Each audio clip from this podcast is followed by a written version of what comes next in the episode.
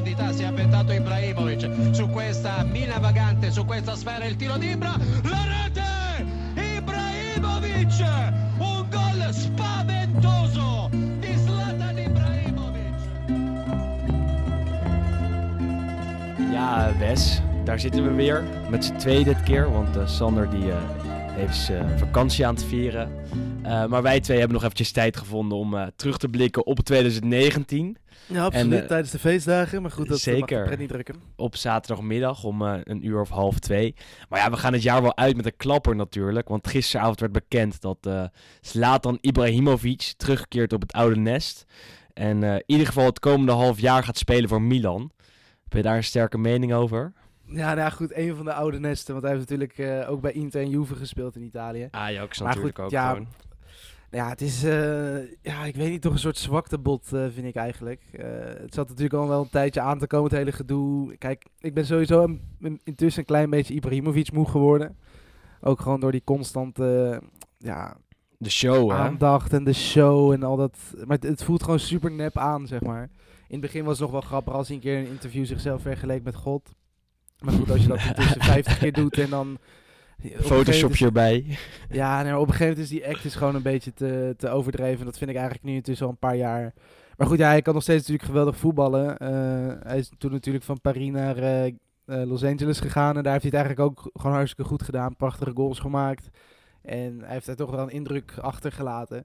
En ik denk wel dat hij bij Milan nog wel gewoon een doelpuntje erin gaat schieten. Maar het, het zal inderdaad, ja... Weet je, het is ook lastig. Hij is 38 en Milan draait niet. En de spitsen van Milan die draaien eigenlijk al niet meer sinds hij daar is vertrokken. Dus wat dat betreft zou het mooi zijn als de cirkel nu rond is en als hij dan eigenlijk zijn eigen legacy een beetje oppakt daar. Maar, maar hoe dan? Ja. Want ze staan, ze staan elfde. Ze staan al 14 punten achter op eh, de plek waar ze wilden eindigen. Op eh, plek 4, die recht heeft op deelname aan de Champions League. Eh, ze staan al 21 punten achter op Inter en Juventus. Eh, wat is de reden dat jij het komende half jaar nog eh, Ibrahimovic voor de voeten wil laten lopen van Piontek en van in, in mindere mate Leao? Ik, ik snap dat gewoon niet helemaal. Eh, het is niet zo dat hij opeens ehm, het verschil gaat maken en de grote spits gaat uithangen en opeens 20 doelpunten maakt in een half jaar. Waarmee ze uiteindelijk toch wel vierde eindigen. Ik, ik snap de, de actie gewoon niet Ja. helemaal eerlijk Nou goed, kijk, dat zou inderdaad ook niet de gedachte zijn. Maar ik heb ook wel gewoon een beetje het gevoel, zeg maar, bij dit Milan afgelopen weekend natuurlijk ook weer 5-0 verloren. Eh, Van is- Atalanta uit. Ja, nee, goed. Kijk, Atalanta is een goede ploeg, maar 5-0 is natuurlijk voor Milan wel een beetje ja. Schandalig. Ja. Maar ik heb ook gewoon een beetje het gevoel bij dit Milan is niet echt meer een leider of iemand die even iemand op zijn plek durft te zetten. En ik denk dat thuis later natuurlijk wel goed, eh, goed in die rol zou passen. Eh, natuurlijk, ja, vroeger heb je daar een Gattuso gehad en die schot dan gewoon iedereen helemaal kort en klein en dan ging het daarna wel weer. Maar Ja, dit zijn en alle andere beetje- leiders. Ja, nee, absoluut. Nee, Maar goed, dit zijn allemaal een beetje voor mijn gevoel van die koorknaapjes. Eh, die gewoon inderdaad doen wat de, wat, wat, wat de trainer zegt. En als het niet lukt, nou, dan proberen we het volgende week nog een keer. Maar ik denk wel dat Slater wat dat betreft wel voor een soort van nou, cultuuromslag in zijn eentje is misschien een beetje heftig. Maar ik denk dat hij wel gewoon weer Mhm. eventjes een beetje die oude tijden kan doen herleven. In de zin van, wij zijn wel echt Milan en we moeten er wel echt gewoon wat meer voor gaan dan we nu doen. En er zal inderdaad geen 20 goals maken. Maar ik denk, kijk, het is niet dat Piontek en Leao heel erg goed, eh goed Nee, nee, zo is het wel natuurlijk. Dus ja. ik neem aan dat hij wel gewoon ze redelijk wat minuten eh zou krijgen. Misschien zelfs in de basis zal starten. Het grootste deel van de, van de wedstrijden die nog komen. En ik denk wel dat hij er dan echt nog wel een stuk of tien in zou schieten. Maar kijk, het is ook... Het nadeel van, van hem is, op dit moment is natuurlijk inderdaad dat hij 38 is. Als hij nou 34 was geweest. Sowieso gedaan. Wat kunnen zeggen van, nou weet je, hij kan in ieder geval nog wel twee jaar mee. Mhm. Maar nu, ja, het is inderdaad een half jaar nu een soort van testen of hij het überhaupt nog kan. Want natuurlijk, de MLS is ook al een tijdje afgelopen.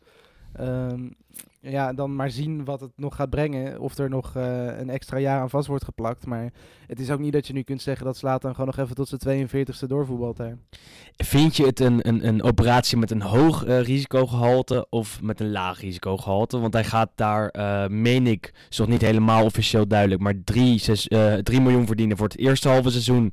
Daarna 4,5 miljoen voor het volgende seizoen, stel ze verlengen het. Ehm, is het dan een, een, een groot risico dat je slaat dan bij je selectie haalt? Of eigenlijk een klein risico, aangezien ze er niet super veel geld aan kwijt zijn?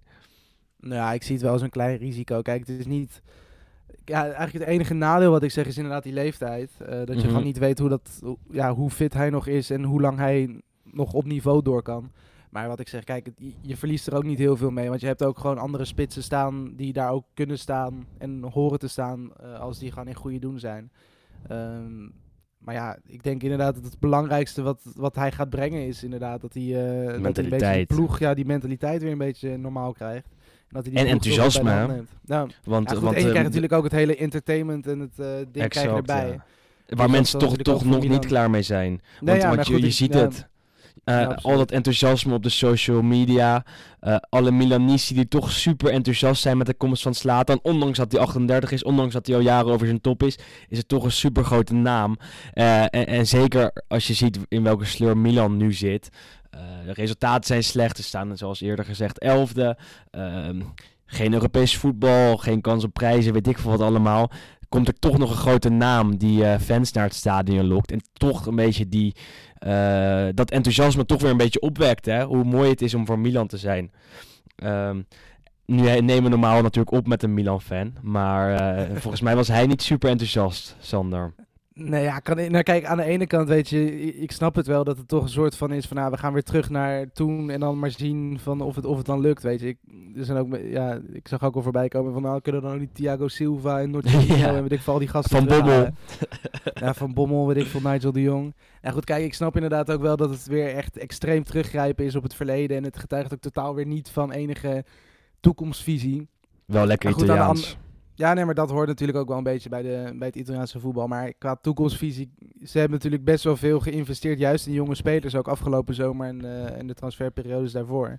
Met, eh, met ja, Piontek is natuurlijk nog, eh, nog jong, Leao is jong, uh. Benacer, Krunic, Paqueta, weet je. Het zijn zoveel spelers die ze toch ja, een jaar of nou, tussen de, wat is het, 19 en de 24, dat, dat is dan inderdaad wel die toekomstvisie. En dat zijn ook allemaal goede spelers, en het komt er gewoon allemaal niet uit.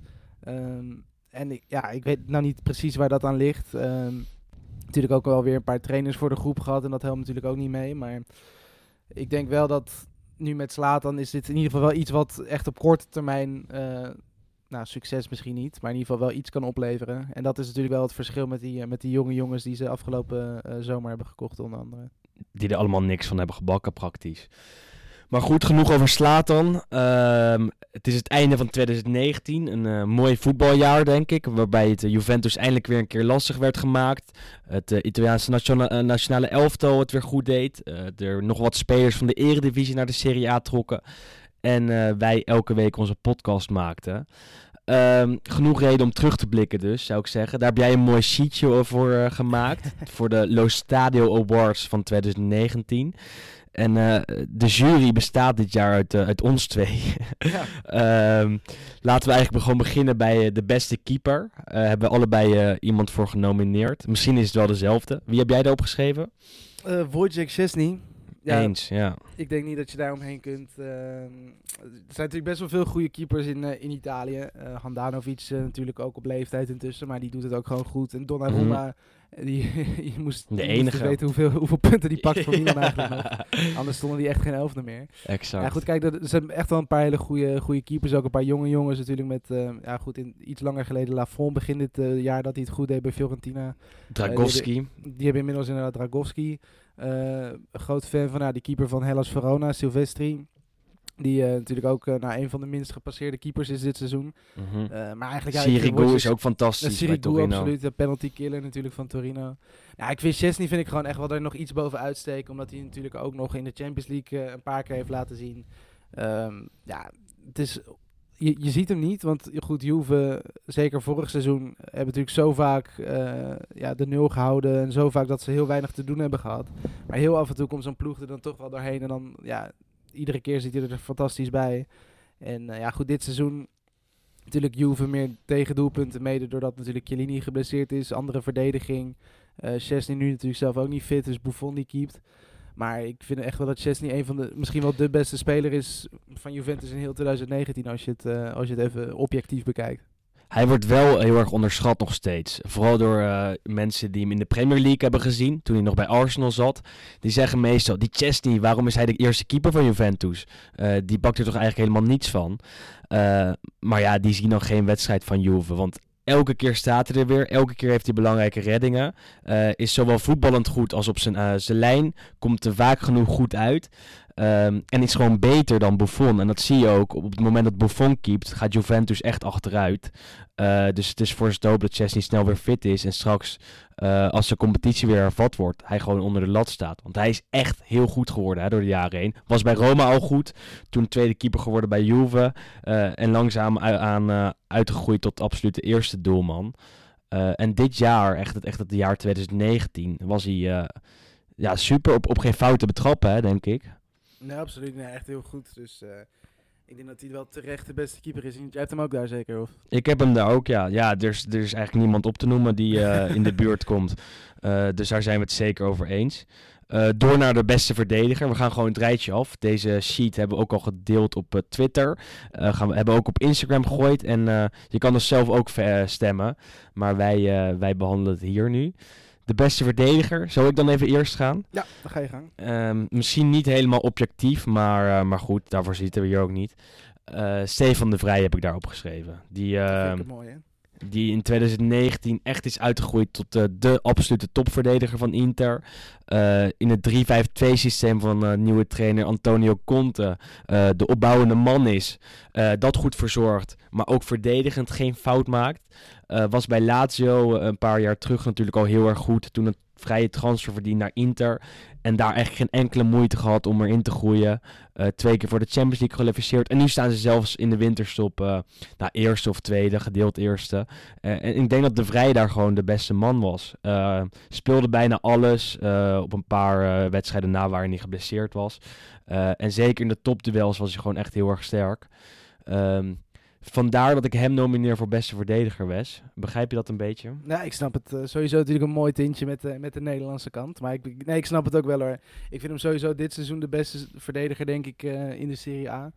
Ehm, maar goed, ja, kijk, het is, Inter draait natuurlijk lekker. En dat is zeker, volgens mij vier assists heeft hij ook al. Dus aanvallend doet hij ook nog wel, draagt hij ook nog wel zijn steentje bij. Nou, Gewoon een goede dat, passer. Ja, absoluut. Ik denk dat hij dat zeker verdient. Het is echt een Nederlandse verdediger. Eh, en, en dat helpt Inter enorm, want naast hem staan, eh, nou ja, normaaliter eh, Diego Godin en Skriniar. En dat zijn niet de beste opbouwers. En dan zie je dat de Vrij gewoon nog steeds iets belangrijker wordt, omdat hij de passer achterin is. Ehm, en, en dat doet hij echt enorm goed. Ehm, vandaar dat ik hem daar heb staan. Heb jij, heb jij er iemand anders of ook de Vrij? Nee, ik dacht, ik ga, we gaan wel eventjes een klein beetje van het gebaande pad af. Dus ik heb Ja, gekozen voor. Acerbi. Eh, Ja. Natuurlijk lang geleden bij het Sassuolo gespeeld. eh, leed aan kanker, dat overwonnen. Twee Eh, keer zelfs. Tra- transfer verdient daarna nog naar, naar Lazio. En eigenlijk is hij daar ook wel uitgegroeid. Een beetje zoals Stefan de Vrij bij Inter. Heel, makkel ja, heel makkelijk aangepast. En is daar eigenlijk ook gewoon de grote man, letterlijk en figuurlijk, daarachter in de verdediging. Geweldig afstandsschot. wat je ook zelden ziet eigenlijk bij centrale verdedigers. Ehm, en intussen ook gewoon international weer geworden. Ehm, en hij, alles wijst erop nu, zeker nu Chiellini geblesseerd is, eh, was hij toch wel naast Bonucci de, de man daarachterin ook in de nationale elftal. Ook natuurlijk omdat Romagnoli niet echt helemaal eh, ja, Lekker draait. zijn belo- belofte waarmaakt, laten we het daarop houden. ja, exact. Eh, nee, maar ook gewoon qua respect voor die, hele, voor die man, hele sympathieke, sympathieke kerel. Hij speelt natuurlijk zoals gezegd bij Lazio en ze moesten afgelopen week eh, naar Riyadh voor die, eh, voor die gekke supercoppa die ze dan in Saoedi-Arabië hielden. en wonnen. Eh, en, en wonnen. En toen inderdaad ging, ging de hele ploeg ging dan langs bij een kinderziekenhuis. En Acerbi, nou, die bleef volgens mij tot na sluitingstijd, bleef hij daar nog met, eh, met de kankerpatiëntjes rondlopen. Ja, het is echt een hele goede kerel en ook gewoon een hele goede, hele goede voetballer. Super dus wat dat sympathiek. betreft, ja, beste verdediger. Qua persoonlijkheidsprijs zou hij denk ik ook winnen. Ja, absoluut, zeker ja. als je zelf kanker hebt overwonnen en, en zo sterk terugkomt. Ehm, nou ja, dan kan je hem tegenwoordig niet meer met Lance Armstrong eh, vergelijken. Eh, maar eh, op het ge- voetbalgebied is hij dat misschien wel gewoon. Ehm, en ook de man hè, achterin bij Lazio. Zeker niet te onderschatten. Titelkandidaat misschien wel. En als je Nou ja, daar dan zo erg uitblinkt. dus, Exact, op, op Ja. maar een paar punten van Juve en van Inter. Dus op zich, eh, ja, de- en, en inderdaad, eh, het, het is geen groot gemis meer als Chiellini straks op het EK ontbreekt. Want Acerbi is zeker eh, een, een ijzersterke verdediger. Als Chiellini natuurlijk wel van de absolute buitencategorie. Ehm, door naar beste middenvelder. Ehm, ga jij daar maar weer eerst. dan gaan we het rijtje gewoon langzaam aan af. Ja, nee, prima. Nee, ja. Beste middenvelder vind ik toch altijd wat lastiger. Het zijn er niet ja. zoveel, hè? Ja, goed, ook gewoon... ik ben zelf, wat, tenminste toen ik zelf voetbalde, ook altijd middenvelder geweest. Ik kijk toch altijd even iets anders naar dat soort, eh, dat soort posities. En ja, ik ben een gigantische fan natuurlijk van, uh, hebben al vaker gezegd, van Sensi. Die nu Mhm. natuurlijk uh, ja, jammer genoeg al lang geblesseerd is bij, bij Inter. Maar ik vind toch wel een van de uitblinkers dit seizoen, of nou niet dit seizoen in 2019, toch wel Nicolo Barella. Heeft natuurlijk bij Cagliari heeft hij het, heeft hij het heel goed gedaan. daar ook uitgegroeid tot ja, basisspeler eigenlijk bij de Italiaanse ploeg. De sterspeler ook bij en een gigantische transfer verdiend naar, naar Inter. En ook een hele jonge jongen, 22 jaar. Volgens mij heeft hij al twee kinderen en is hij al getrouwd. Dus wat dat betreft uh, loopt hij wel aardig voor. Maar goed, nou ja, hij is ja, een geweldige speler. Die heeft inderdaad echt weer die ja, onverzettelijkheid op dat middenveld. Tackelen kan hij, afstandsschot heeft hij, goede mentaliteit, blijft ook maar rennen. En uh, ja, nu bij Inter natuurlijk ook helaas geblesseerd, maar hij is, hij is weer op de weg terug gelukkig. Dus ik hoop dat we in 2020 weer, weer meer van hem kunnen zien. Maar hij is echt de kroonprins, was hij van Sardinië natuurlijk toen hij bij Cagliari speelde al zijn hele leven. Jongen ja, van het denk, eiland ook. Ja, en ik denk dat hij echt uit gaat groeien tot een van de beste Italiaanse middenvelders die er zijn. Um, en goed, ja, of dat bij Inter kan of dat hij daarna nog een stap gaat maken, dat, uh, ja, dat weten we nu nog niet. Maar ik verwacht inderdaad in 2020 ook wel hele mooie dingen weer van hem te zien eigenlijk. Had wat moeite hè, op het moment dat hij bij Inter aankwam. Uh, start eerst op de bank. Begreep het systeem van uh, Antonio Conte niet helemaal. Maar toen zag je al als hij wel eens inviel dat het gewoon een, echt een middenvelder met speciale kwaliteiten is. Uh, daarna uitgegroeid tot basisspeler en eigenlijk onmisbaar. Want op het moment dat hij wegviel, natuurlijk samen, wel met, samen met Sensi, uh, had Inter gewoon een probleem op het middenveld. En, Barella komt er terug, speelt waarschijnlijk de eerste wedstrijd na de winterstop wel weer mee. Uh, en daar zal Inter echt super blij mee zijn, want hij is echt hartstikke goed. En ik denk uh, ook een speler die aankomende zomer op het EK aan de basis staat. Um, en zo zie je maar dat, dat Inter een keer inzet op Italianen. En ze straks met Sensi en Barella misschien wel het middenveld van Italië vormen. Wat best wel bijzonder is hè, voor een team met zo'n naam. Internationale. Um, ja. ja, sorry daarvoor. Um, ik, ik twijfelde bij deze, bij deze plek eigenlijk. Want um, in de Serie A zijn er niet super veel goede middenvelders. Daar blijf ik bij. Juve is natuurlijk al jaren op rij kampioen. En daar lopen middenvelders rond zoals Matuidi, uh, Emre Can, Bentancur, waar ik niet super grote fan van ben. Een speler bij Juve waar ik wel fan van ben en die eigenlijk al die tijd dat ze kampioen uh, zijn geworden uh, bij de oude dames speelt, is uh, Miralem Pjanic. vandaar dat ik hem hiervoor heb neergezet. Wel mooi dat jij dan een speler van Juve pakt en ik van Inter. Ja, nee, toch wel een beetje broederschap hè. in deze tijd nog wel dat we met elkaar strijden om de titel. Of nog strijden met elkaar om de titel. Um, maar ja, Pjanic is, is nog steeds supergoed. Um, de paser, maar ook verdedigend gezien gewoon hartstikke sterk. Uh, springt er wat mij betreft altijd bovenuit bij Juve. Zeker omdat ik, zoals ik net al zei, uh, niet super veel kwaliteit zie op het middenveld bij Juve. Met, met Rabiot, want ja, wat, wat is het nou voor middenvelder? uh, en dan zie je daarna uh, Pjanic met die lichtvoetige paasjes en weet ik wat allemaal. Blijft echt onbegrijpelijk dat hij die vrije trappen niet mag nemen daar. En dat ze allemaal voor Cristiano Ronaldo zijn. Um, maar ja, dat is een ander verhaal. Pjanic, uh, wat mij betreft, nummer 1 daar. Uh, en misschien ben jij daar wel mee eens hè, dat hij gewoon kwalitatief ja, nee, gezien de beste middenvelder van de Serie A is. Nou ja, goed, en wat je zegt bij Juventus is hij natuurlijk de enige speler waar je ook enige, ja, toch dat, ja, wat je zegt, lichtvoetige en dat creatieve en dat mooie spel ziet. Want intussen zijn al die gasten die daarnaast staan, zijn gewoon pure werkers en renners. Exact. En het is verschrikkelijk om naar te kijken. Maar Pjanic is dan inderdaad de enige waarvoor je nog zou kunnen zeggen, daar zet ik de televisie voor aan. Een beetje uh, brieën, zeg maar. En, en, ja, en dat mis ik bij Juve heel vaak. Gewoon, het is bij Juve dit jaar heel veel werken, werken, werken. Uh, behalve als die balen erin komt of als, als Pjanic het weer op zijn heupen heeft. Dan zie je echt een beetje die intelligentie en die mooie paasjes uh, langskomen. en, en dat is toch wel jammer, hè, dat het daardoor de, bij Juve gewoon niet super aantrekkelijk is om, om naar te kijken. Hebben we ook al vaak behandeld. Um, middenvelder die hier wel een, een eervolle vermelding verdient, vind ik, is Luis Alberto. Hè? Die bij Lazio ja, echt elke week uitstekend is. Ja, maar goed, zeker voor dit seizoen dan natuurlijk. Want vorig seizoen viel hij best wel tegen. Exact, uh, ja. Met, uh, met Milinkovic, Savic waren zij natuurlijk ja, toch wel de twee spelers om in de gaten te houden. En toen vielen ze eigenlijk heel erg door de mand. Maar dit seizoen is het, uh, is het echt weer zoals vanuit Smullen eigenlijk. Dus die, die staat op een mooie derde plek. Stel, we hebben de award aan het einde van dit seizoen. Dan is de kans best wel aanwezig dat Luis Alberto uh, tot beste middenvelder wordt gekozen. Ja, maar ja, je, je hebt gelijk. Uh, door naar de aanval. Ehm, en, en spitsen zijn toch altijd de mooiste spelers op het veld, vind ik. Eh, toch die absolute bombers. En Italië heeft er natuurlijk hartstikke veel gehad. Ik noem een Luca Toni, Gilardino, Borriello. Uh, echte Italiaanse spitsen die alleen maar voor de, voor de doelpunten leefden. Um, eentje die dat ook is, is uh, Ciro Immobile. Um, en, en in tegenstelling tot Luis Alberto Milinkovic-Savic is Immobile wel het hele jaar heel sterk geweest, vind ik. vandaar dat hij bij mij op nummer 1 staat als beste aanvaller. Uh, en ja, dit jaar al, hoeveel doelpunten in de Serie A? Even checken. Uh, 17. Nou, dan loopt hij vijf doelpunten voor op Lukaku. En hij is de man hè, bij Lazio. Um, denk jij dat, dat hij ze naar de titel kan schieten?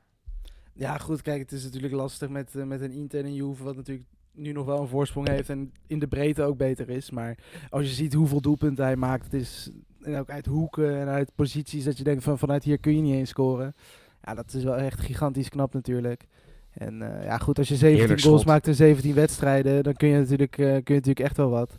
En hij heeft, wat je zegt inderdaad, vorig seizoen, hij was wel de constante factor daarbij uh, bij Lazio. Want toen maakte hij ook gewoon zijn doelpunten. En ja, wat dat betreft, ik vind het dan toch wel bijzonder. Wat, ja, we hebben het al vaker natuurlijk over Italianen, ja, Italiaanse spelers gehad. In die zin dat ze altijd in Italië beter renderen dan daarbuiten. Um, natuurlijk bij Dortmund en Sevilla heeft hij ook gespeeld. Nou, gespeeld. soort van, ja. Want het was niet veel. En het is dan toch bijzonder dat hij natuurlijk eerst bij Torino heel veel, heel veel scoort. En dat hij dan daarna na een paar uitstapjes terugkeert in Italië. En dan bij Lazio eigenlijk doorgaat op dezelfde voet. Uh, inmiddels meer dan 100 goals gemaakt voor Lazio in, uh, in drie, vier seizoenen. Ja, dat is uh, gigantisch knap. Is hij klaar voor een stap omhoog? Nog één klein stapje. We hebben het al een keer over gehad. Hij is een Napolitaan. Zou hij bij Napoli ook zoveel doelpunten kunnen maken? Ja, goed, een stapje omhoog. Dat is op dit moment ja, niet de Napoli eigenlijk. Waar, ja. Nee, maar goed, inderdaad. Uh, als Napoli weer gewoon een beetje terugkomt op het niveau van de afgelopen jaren, zou dat natuurlijk een prima, uh, ja, een uitstekende vervolgstap zijn. Um, maar goed, hij heeft bijvoorbeeld natuurlijk ook in het verleden, hij komt ook uit de jeugd van, uh, of tenminste uit de jeugd, hij heeft een tijdje bij Juventus gevoetbald mm -hmm. in zijn, in zijn jeugd, jeugdjaren. Um, en het, ik, hij zou daar denk ik ook niet misstaan om nog, als hij een stap omhoog zou willen maken. Goed, op dit moment heb je daar natuurlijk nog heel veel andere gasten daarvoor lopen. Maar en straks misschien Haaland.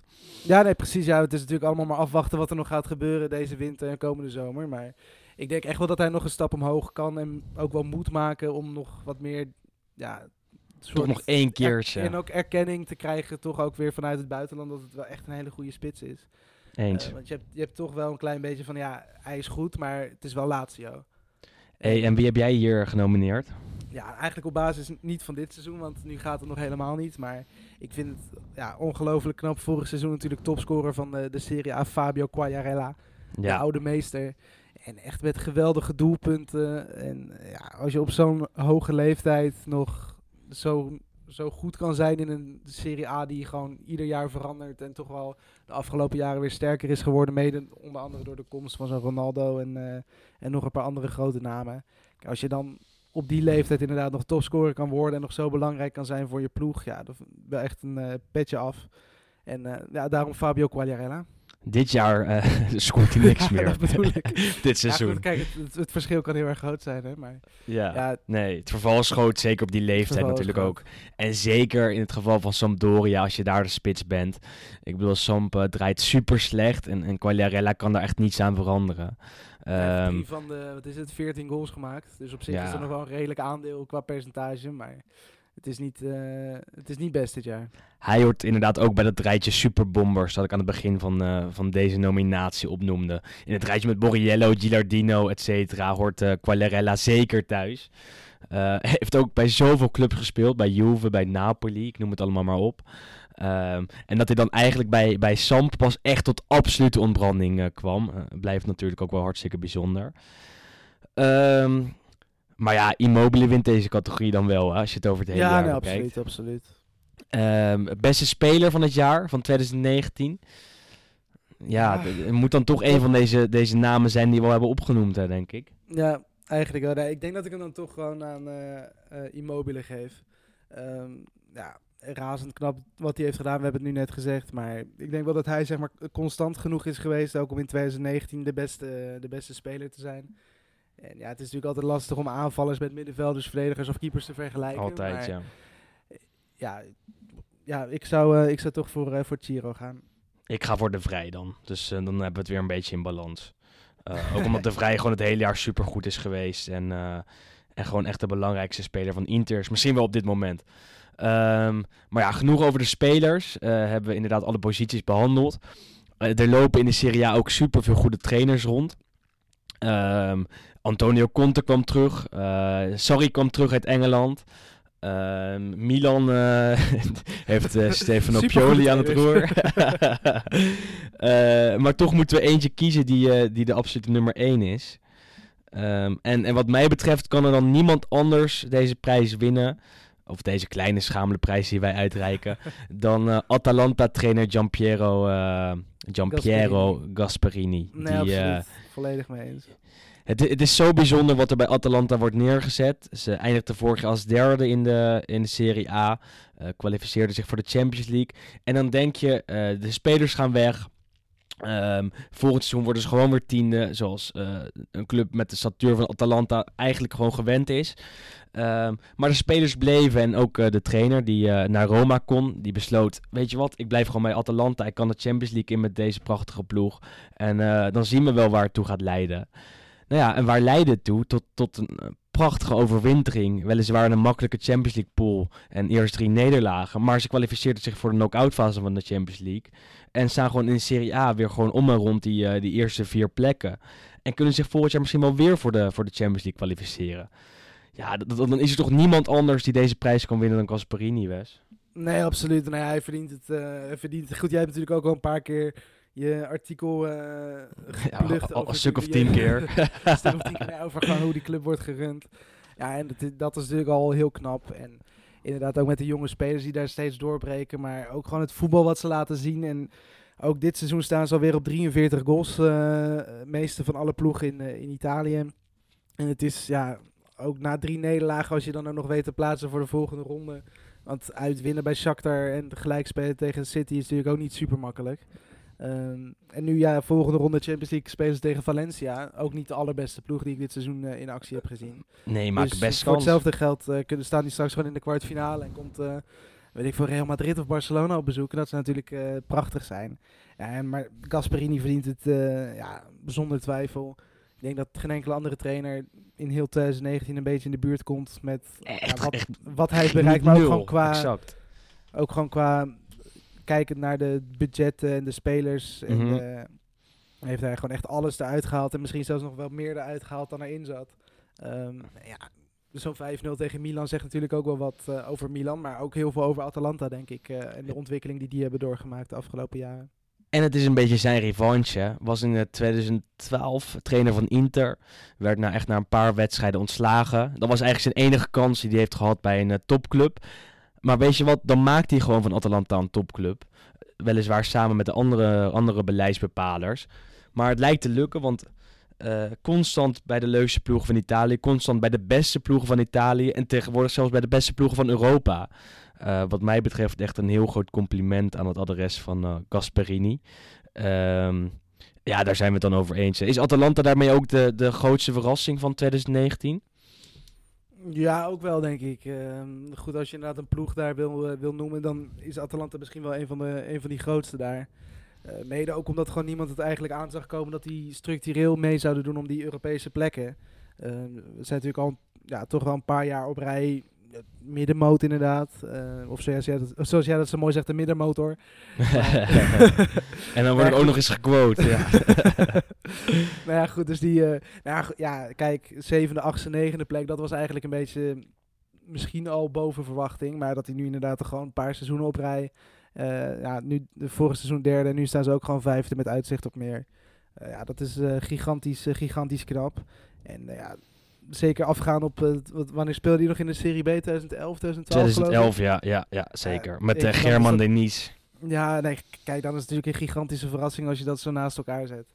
En ja, ik vind wel dat Atalanta inderdaad een van de verrassingen genoemd mag worden. Maar ook zeker nu, dit seizoen bijvoorbeeld zo'n Verona.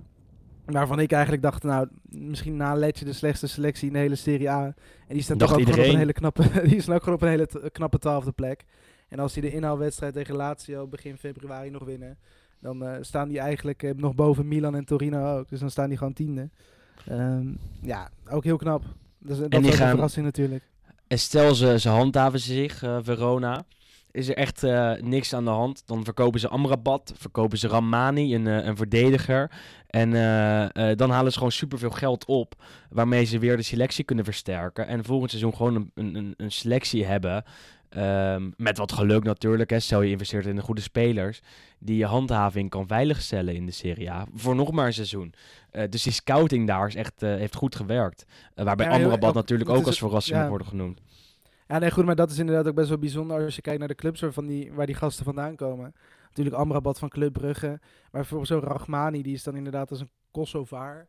Die komt ja. uit, uh, die, van Dynamo Zagreb uh, komt hij over. Dus dat zijn dan ook niet echt de meest ja, logische ploegen, zeg maar. Uh, ze hebben nog een hele goede verdediger, een Albaniër van uh, Kumbula. Ook een goede, geboren in Italië. Die komt dan inderdaad uit die, uit die eigen jeugdopleiding, die ook heel goed is overigens. ja, het is echt een bijzondere, bijzonder leuke ploeg ook eigenlijk, wat ik totaal niet had verwacht aan het begin van het seizoen. Leuke ploeg, mindere fans.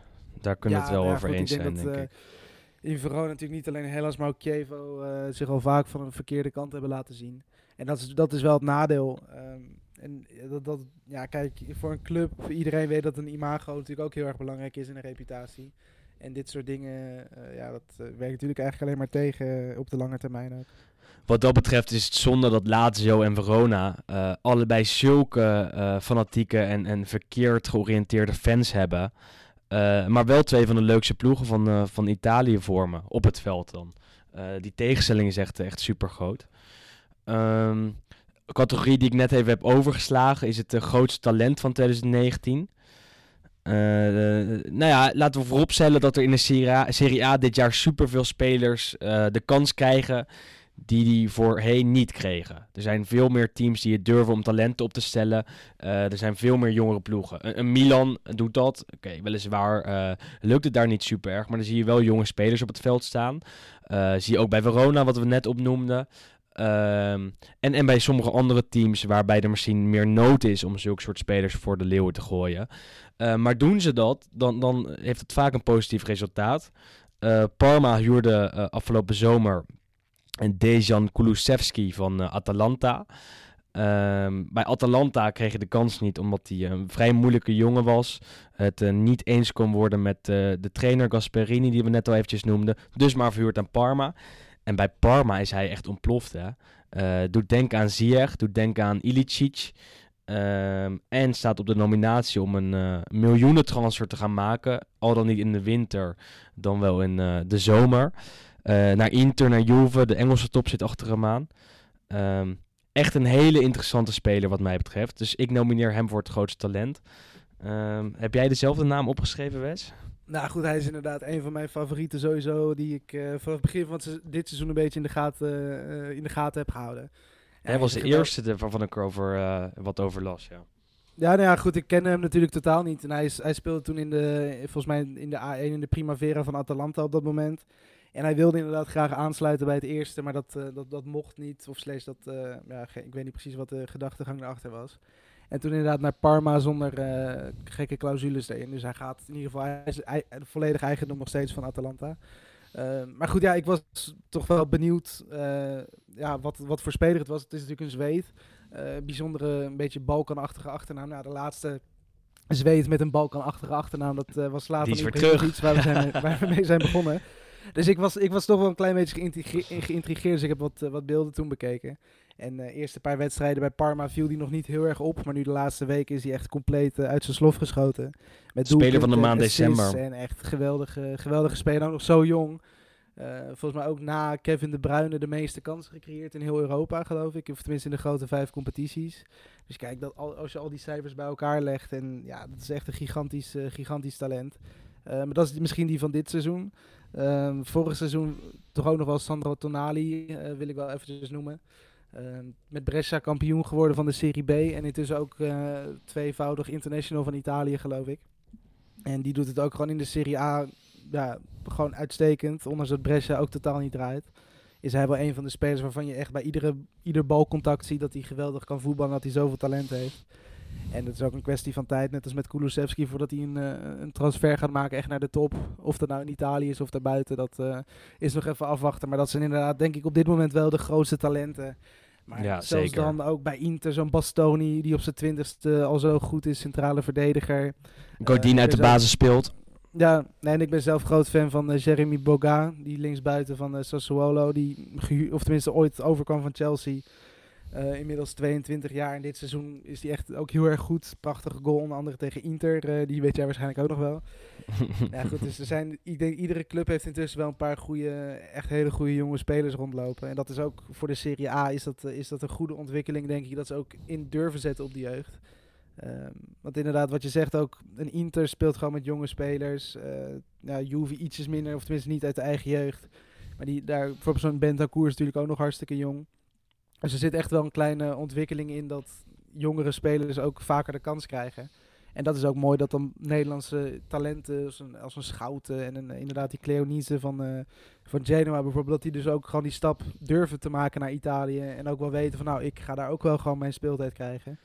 Eh, En we mogen- een groot verschil. We mogen Justin Kluivert ook niet, eh, niet vergeten. Want die Nee, is ook absoluut. gewoon nog, nog super jong. speelt heel veel bij Roma.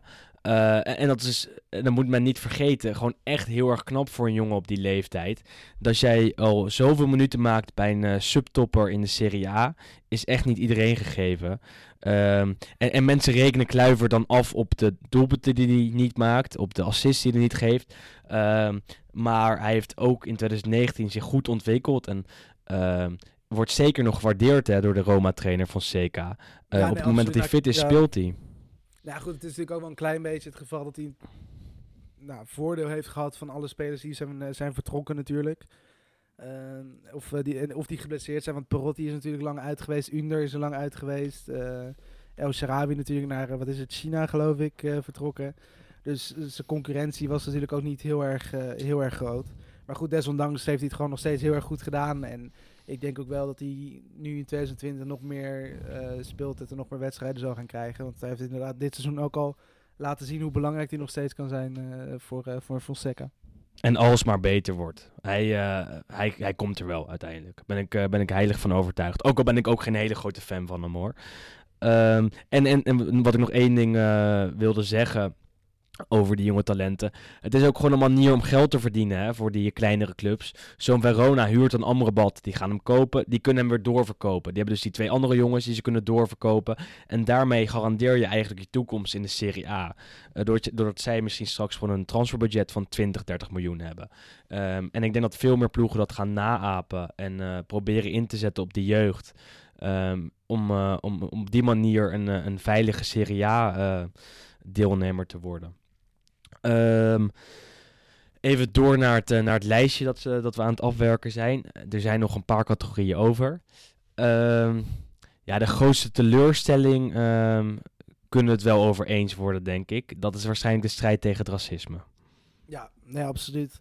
Als je, als je het inderdaad goed kijkt, als je het concreet wil houden, dan zou ik toch nog eh, misschien AC Milan zeggen. Ja, Maar ja zeker. Ja. Maar goed, inderdaad, bij echt de grootste teleurstelling is het hele gedoe wat we nu al ja, nou, jaren en nu zeker de afgelopen maanden weer heftiger dan ooit hebben. Die hele, ja, wat je zegt, die strijd tegen racisme en alle voorvallen en gebeurtenissen en incidenten, of weet ik hoe het eh, door iedereen wordt genoemd. En dat is gewoon zo'n grote smet op überhaupt het voetbal. Alles. Ja. En, maar goed, kijk, dat in Italië is dat natuurlijk al, al langer een probleem. Maar je ziet het, eh, nou, tussen aanhalingstekens, gelukkig niet alleen in, eh, in Italië. Maar ook eh, natuurlijk afgelopen weken weer in de, in de Premier League. We hebben het in Nederland natuurlijk gehad toen bij Den Bosch Excelsior. Weet je, dus het, is, het is gewoon een probleem wat niet... al- ja, tenminste, het speelt zich vooral af in Italië. En daar is natuurlijk wel een, een extra groot probleem. Maar het is gewoon echt iets in ja, de hedendaagse maatschappij waar het misgaat. En ehm, ja, het is ook heel lastig om daar concreet iets aan te kunnen doen. Want je ziet inderdaad ook zoveel pogingen in, binnen Italië die natuurlijk goed bedoeld zijn, maar verkeer, ja, volledig verkeerd worden, eh, worden gebracht. Met die, met die gekke apenschilderijen en, en Black Friday carrière titels. Weet je, dat, ja, het is gewoon ook heel erg lastig om daarmee om te gaan. En ik geloof echt wel dat er heel veel mensen zijn met goede bedoelingen. Maar er moet echt nog goed ja, terug worden gegaan naar de tekentafel om te zien hoe ze dat volgend jaar dan hopelijk wel op een goede manier kunnen ehm, ja, managen. En eh, hopelijk Ja. wordt het dan zo steeds en steeds minder. Ook met de hulp van de Serie A die dan bijvoorbeeld weet ik veel camera's op kan hangen overal. En eh, net zoals in Engeland binnen 24 uur de dader eh, achter de achter tralies hebben gezet. Dat het is, het, is, een goede ontwikkeling het, zijn. Maar ja. het zijn goede plannen, maar het gaat allemaal zo langzaam. Want dit fenomeen is er echt al twintig jaar of langer zelfs in de Italiaanse stadions.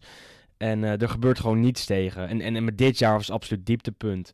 Eh, er zijn zoveel eh, gebeurtenissen omtrent racisme geweest waar tegen niets is gedaan.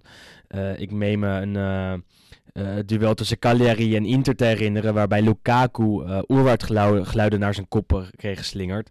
En ehm Cagliari kreeg, kreeg geen straf. En, en dat blijft gewoon super pijnlijk om te zien. En, en zeker zulke soort incidenten maken dat je alles moet relativeren. Wij kunnen het hier wel dodelijk hebben over de beste speler, de beste trainer de beste keeper.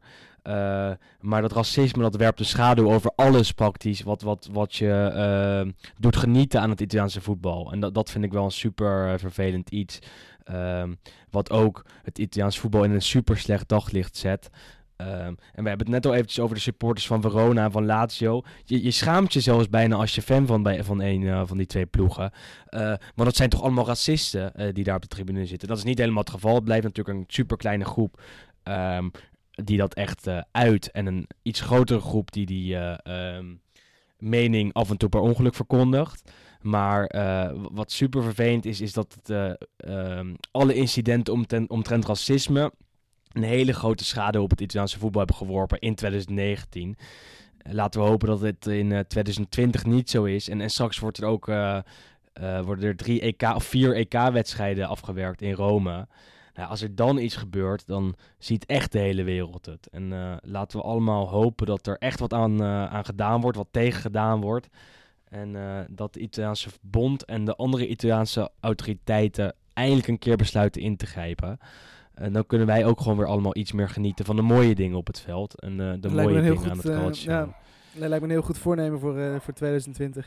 Exact. En ehm, nou, we hebben het hier vorige week ook over gehad hoor. Dus eh, laten we er niet te lang over doorgaan. Dus toch maar weer door naar eh, de leukste wedstrijd ja. van eh, 2019. En wie heb jij, welke wedstrijd heb jij daar opgeschreven? Nou goed, ik vind het toch altijd de leukste wedstrijden. Vind ik eigenlijk de wedstrijden waar ik er zelf bij ben. Ja. Ik, weet, ik weet, Ja. weet je nog welke wedstrijd we hebben gezien dit begin dit jaar? Ik weet Ja. wel welke jij eh, gaat zeggen, ja. Nou Ja, ik, vind, ik vond dat prachtig, man. Fiorentina-Inter. ehm, wat was het ergens eh, halverwege februari, eind februari. Ehm, ja, prachtig, weet je. Het was, ik, was, ik was wel één keer eerder in, eh, bij Fiorentina geweest, maar het was niet zo'n grote wedstrijd. En dit was gewoon zo bijzonder. We zaten inderdaad op die Cour van Fiesole. En ja, fantastisch, man. Kijk, het, het wedstrijdverloop had ook gewoon alles. Ja, penalties, gekke, gekke momenten, voorbeslissingen, vroege goals, late goals. Alles 3-3 zat erin voor de, ja, nee, voor de neutrale toeschouwer die ik daar toch wel was. eh, ja, zat alles erin. En eh, ja, idiote wedstrijd. En dat vond ik, dan, vond ik wel echt de leukste in ieder geval waar ik, eh, waar ik zelf bij ben geweest dit jaar. Maar ik snap dat het voor jou misschien iets, iets anders zal liggen. Ja, ik vond het leuk om er te zijn hoor, tot de 90ste minuut. Eh, toen scheidsrechter Abisso besloot om een penalty te geven voor een eh, bal op de borst. Ging naar de, eh, naar de, naar de beeldschermen langs de kant. Ehm, kreeg in zijn oortje geroepen dat het geen penalty moest zijn. Maar hij keek en hij zag de bal toch een beetje de arm van Danilo D'Ambrosio, de verdediger van Inter, raken. Penalty. Op dat moment was de stand 2-3 voor Inter en het werd die, eh, 3-3 iedereen van Inter in het uitvak en op het veld heel erg boos. Alleen ik zat tussen de harde kern van Fiorentina, dus ik mocht helemaal niets, eh, niets doen. Ik moest zelfs klappen voor het doelpunt. Dus dat was wel even. Als je bij mij het pijnlijkste moment van Ja, dat was die 2019 misschien eh, eh, vraagt, dan is dat het wel, ja. Ehm, mooiste wedstrijd is bij mij wel een duel waar ik niet bij was. Ehm, ik zat gewoon even te kijken en ik dacht, weet je wat, Roma La of Lazio tegen Roma is meestal wel een mooi duel, meestal niet super spectaculair, eh, maar wel must watch, zeker eh, voor de geïnteresseerden in eh Italiaans voetbal. Dus ik zet het aan. En die eerste helft was, was zo spectaculair. Ik denk wel echt de meest spectaculaire helft voetbal die ik in 2019 heb gezien. Nou, Volgens mij werden er in de eerste 20 minuten al vier keer de paal of de, paal of de lat geraakt. mhm. En eh, vandaar dat ik die eerste helft eh, nomineer. Volgens mij werd het toen uiteindelijk 2-2. hebt de eerste helft genomineerd. Ja, ik heb de eerste helft van Lazio Roma. De tweede helft was to- totaal niet leuk meer. Maar, maar als ik, eh, ik dacht even na en ik dacht, waar heb ik nou het meest van genoten? En de eerste 20 minuten van Lazio tegen Roma zat ik zo erg te genieten. En, en dat heb Ja. ik eigenlijk bij geen enkel duel eh, gehad waar ik niet voor iemand juichte. Ehm, dus, dus vandaar dat ik die wedstrijd nomineer. Of je ja, die, die helft. tweede helft of dat niet? Nou ja, en, en ik heb geen favoriete tweede helft. maar al met al, als de eerste helft een 10 is en de tweede helft een 7, dan kom je toch mooi uit op een 8,5. Precies. Dus eh, eh, voor eh, de 8,5 voor Lazio Roma vind ik voldoende om die te nomineren voor mijn wedstrijd van het jaar. ja, ik. Waar ik bij was is een ander verhaal. Dan is het denk ik gewoon eh, ehm, Milan-Inter die 2-3 werd. En waarbij Lautaro Martinez de belangrijkste speler van het veld was. En ja, dit, jaar, dit seizoen nog niet superveel geweest. Dat komt in februari weer. Wanneer ik naar eh, Inter tegen Milan ga. Dat zal eh 6-0 Verrassende worden. keuze Voorspelling. ja. Oh nee, ik ga daarvoor nog waarschijnlijk naar Roma Lazio. Als dat nog nou, doorgaat. Ehm, de afsluiter van ons jaar van 2019. En zijn natuurlijk goede voornemers, eh, voor- voornemens en een paar voorspellingen. Waar moeten we in eh, 2020 op letten, Wes? Wat betreft Italiaans voetbal natuurlijk. Oké, nou moet, is dit het voorspelrondje? Gaan we eventjes een paar gewaagde dingen doen? ja, geen Brescia achtste, hè? Nee, geen Brescia achtste. ik, eh, ik ga voor Inter kampioen. Oké. Ehm, nou goed, dat is om te, dat is om te beginnen, denk ik. Ehm, ja, verder, op wie moeten we letten? Ik denk dat Milan toch nog wel een paar stappen omhoog eh, zal gaan. Eh, aan de hand van, een, van Ibrahimovic zullen die, denk ik, misschien net buiten de Champions League... voor- Ik denk dat die zesde worden. Ehm, ja, Jij hebt Ja, een lijstje klaar liggen. Ik, ik, heb, ik heb eigenlijk helemaal niks hier, moet ik eerlijk bekennen. nou jongen, slechte Ja. voorbereiding. Nee, ik dacht let in 2020 op, op, op eh, je hebt hem al eventjes genoemd, op Alessandro Bastoni. Ja. Ehm, dat is een centrale verdediger van Inter, linksbenig. eh, speelt dit, jaar, of dit seizoen vaak in de basis. Vorig jaar verhuurd aan Parma. Eh, maar maakt echt hele goede, een hele goede indruk. En ik denk dat hij wel eens mee kan gaan naar het EK. Ehm, dus dat is dan mijn gewaagde voorspelling. Of is dat niet zo gewaagd? Niet Nee, ik gewaagd vind dat, nee, ik vind dat een goeie.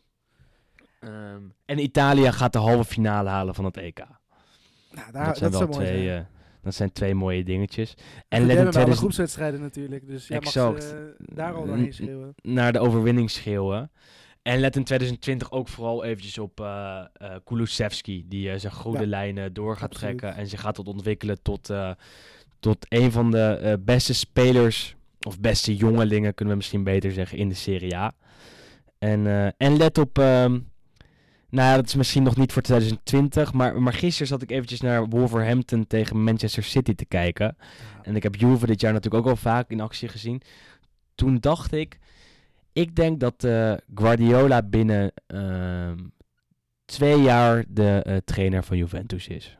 Ook een prima gewaagde voorspelling. Dat vind ik een hele mooie. Ja, Ja, daar Ja, zou goed, jij natuurlijk ja. wel eh, voor juichen. ja nee, het zou me ook wel deels verbazen. Nou goed, hij werd natuurlijk voordat Sarri eh, kwam, werd hij al redelijk in, vaak in verband gebracht met Juventus. Maar ja, hij doet wel redelijk mysterieus over dat contract bij City. Want dat loopt natuurlijk ook 2021 af, geloof ik. En ze draaien niet. Ehm, en ze draaien natuurlijk nu ook niet echt. En hij zegt ook afgelopen paar weken in de persconferenties iedere keer van ja, ik wil, even, ik wil wel langer blijven, maar dan moet de club het ook willen. Het moet wel van twee kanten komen. Eh, we hebben nog niet gesproken, er zijn nog geen afspraken gemaakt. Dus hij, hij houdt ja, toch nog wel een beetje in de dark allemaal. Ehm, maar goed, ja, aan de andere kant, eh, Bayern heeft natuurlijk ook al gewerkt. Zit misschien ook eh, te werken Kan aan een ja. terugkeer. Het kan natuurlijk ook. Eh, Barcelona staat Valverde natuurlijk al langer op de tocht. Ook al zijn de resultaten nog vrij aardig. Maar het spel is niet om aan te zien 9 van de 10 keer. Ehm, en dat is dan inderdaad ook zijn laatste kans zijn om met een, eh, met een speler als Messi te werken bijvoorbeeld. Mhm. Ehm, dus ja, nou ja, ik ben heel benieuwd wat hij, wat hij gaat doen. Maar ik vind het wel een prachtige, gewaagde voorspelling van jou. Dus die houden we er even in. En als afsluiter, jouw wens voor 2020?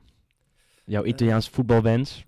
Ja, en eigenlijk vooral gewoon dat het racisme, eh, dat daar gewoon op een normale manier tegenop wordt getreden. En dat Italië dan toch op, of de Serie A in ieder geval op de een of andere manier een soort van voorloper kan worden op het bestrijden daarvan. Dat zou denk ik het mooiste zijn. Eh, Ik sluit me daarbij aan. En ik denk dat dat inderdaad ook gewoon de hele competitie weer nou, drie treders omhoog, eh, omhoog zet. Ehm, dus ja, nee, dat zou het mooiste zijn als we gewoon in 2020 alleen maar positieve dingen kunnen, kunnen benoemen in, die, in, in onze podcast. Ik sluit me daar helemaal bij aan. En dan heb ik nog een kleine persoonlijke wens voor 2020. Dat is namelijk dat... eh, nou, dat nog niet. Hopelijk, dat is geen wens. Het is namelijk dat eh, Inter in mei kampioen wordt. Dat is mijn grote wens. Dat moet lukken. Dan sluiten wij hier met 2019 af, Wes. Helemaal goed. Tot, Nou, volgend beste jaar. wens alvast en dan eh, zien we elkaar volgend jaar weer terug. Ja, ik ben er waarschijnlijk in januari niet veel bij, omdat ik dan op vakantie ben. Dat is alvast voor de luisteraars. Dus als jullie het eh, voor de verandering moeten doen met Wesley en eh, Sander. En misschien sluit ik wel een keertje aan. Tot dan. Komt vast helemaal goed. Vaarwel. Tot de volgende.